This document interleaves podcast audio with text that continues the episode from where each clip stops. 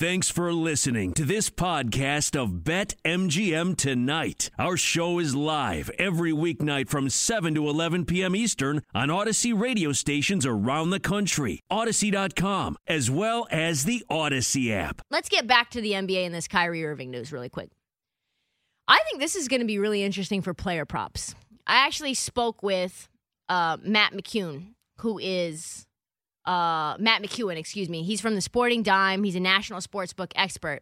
And I was asking him about how COVID and these vaccinations play into totals, prop sides, etc. And I was like, you know, there's you guys are you guys plugged in with like who's giving out these vaccinations? Like, are you guys keeping your eye on the pulse? Like, what what are you guys doing to stay ahead it of legal? it? And is it legal? Are What you violating. HIPAA? You know, are you violating HIPAA in order to get these lines right? And he was like, honestly, that doesn't even matter that much to us. What, It- violating HIPAA or the having the lines early. He was like, having that information matters to us not nearly as much as knowing what the public wants to do and how they feel about it. So you can actually, if you're a smart better and you're watching the games and you know, say, say the Nets, for example, say, okay, Kyrie's gonna play just away games in the places that he can. And you know because you've been watching that uh, James Harden gets like three less assists or he gets he ends up having more touches on the ball. You can play out that and they have no time really or energy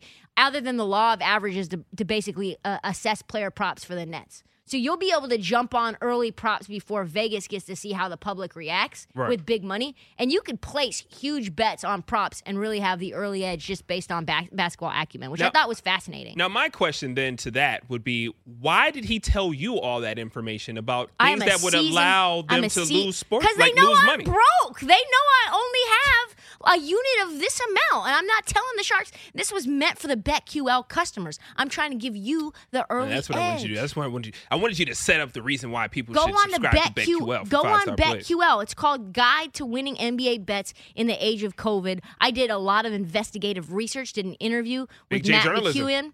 Please go on um, Matt McEwen and go on to the uh, Sports Betting Dime to see what he has to say about it too. It's fascinating how uh, how many factors play into it. Man. Yeah. You probably should have. Uh, you should probably see if you can get him on the phone lines tomorrow. I, I could try to do that. You might have to do a beautiful follow up piece of that We might have to see because if he this Kyrie to Irving come on. news is pretty darn big. Now then, that, Pretty, pretty, pretty. we we heard the rumors in in the reports that the the trade market for Kyrie Irving, a player who does not want to be vaccinated, seems like he's not going to be vaccinated anytime soon, has been barren, dry, non-existent. So with that being the case, you would assume that if they're not going to play or pay him to be a part-time basketball player, they which, could cut him. yeah, what is the contract like? What's like the force majeure? Isn't that what? Isn't that a thing like if if something bad happens like this or something drastic of the of this nature or magnitude approaches, we can go ahead and we can wipe our hands clean. Now, of course, there's some player protections in there somewhere, but yeah, I, but if you can't work, if you can't do everything necessary to get to work, you're in violation of your of your contract. You're in violation of the players' union agreement that you've made with the NBA.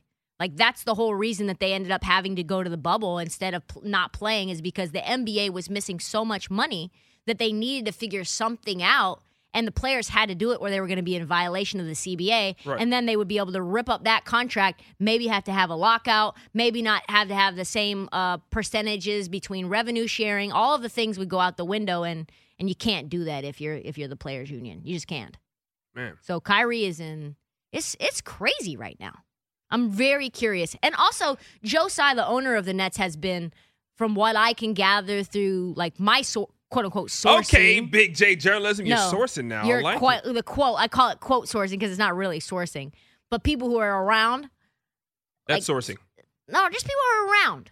Not really like people, you know. That's all the game is. It's all the game. It's You just be people around, who talk are to the people who are Just around. people around. Is that Joe Tsai is tired of Kyrie? Like if if he could find a way to get rid of Kyrie now that he has James Harden, the fact that Kyrie's for sure going on walkabout, even if he does get vaccinated, he will leave games. He will just all of a sudden decide to have like a random, you know, activist event with some Sex in the City star. Like and If you're an owner of a team and you're trying to do everything you can to win, you're paying everybody money or uh, like additional money. You're giving them like hotel rooms off to the side. You're giving right. them making like all these different um allowances. You're- Allowances You're, and- bending over backwards for Kyrie, but Kyrie won't even take a shot in the arm for you. You're like, all right, deuces. And I'm, I'm going to be very interested to see what Kevin Durant has to say about that. man. when does me? So does every media day you have like a designated player? I'd assume that the Brooklyn Nets would not put anybody of like magnitude in the uh, lineup for tomorrow's media day. I wonder if MGM is going to do something very beautiful with their sports book, that, which they offer in DC and Colorado, which is like the Ben Simmons. Who's he going to play for next odds? I would love to see where the Kyrie Irving is going to play next odds. Probably high on that list would be retirement. Yeah. Might be where we're headed.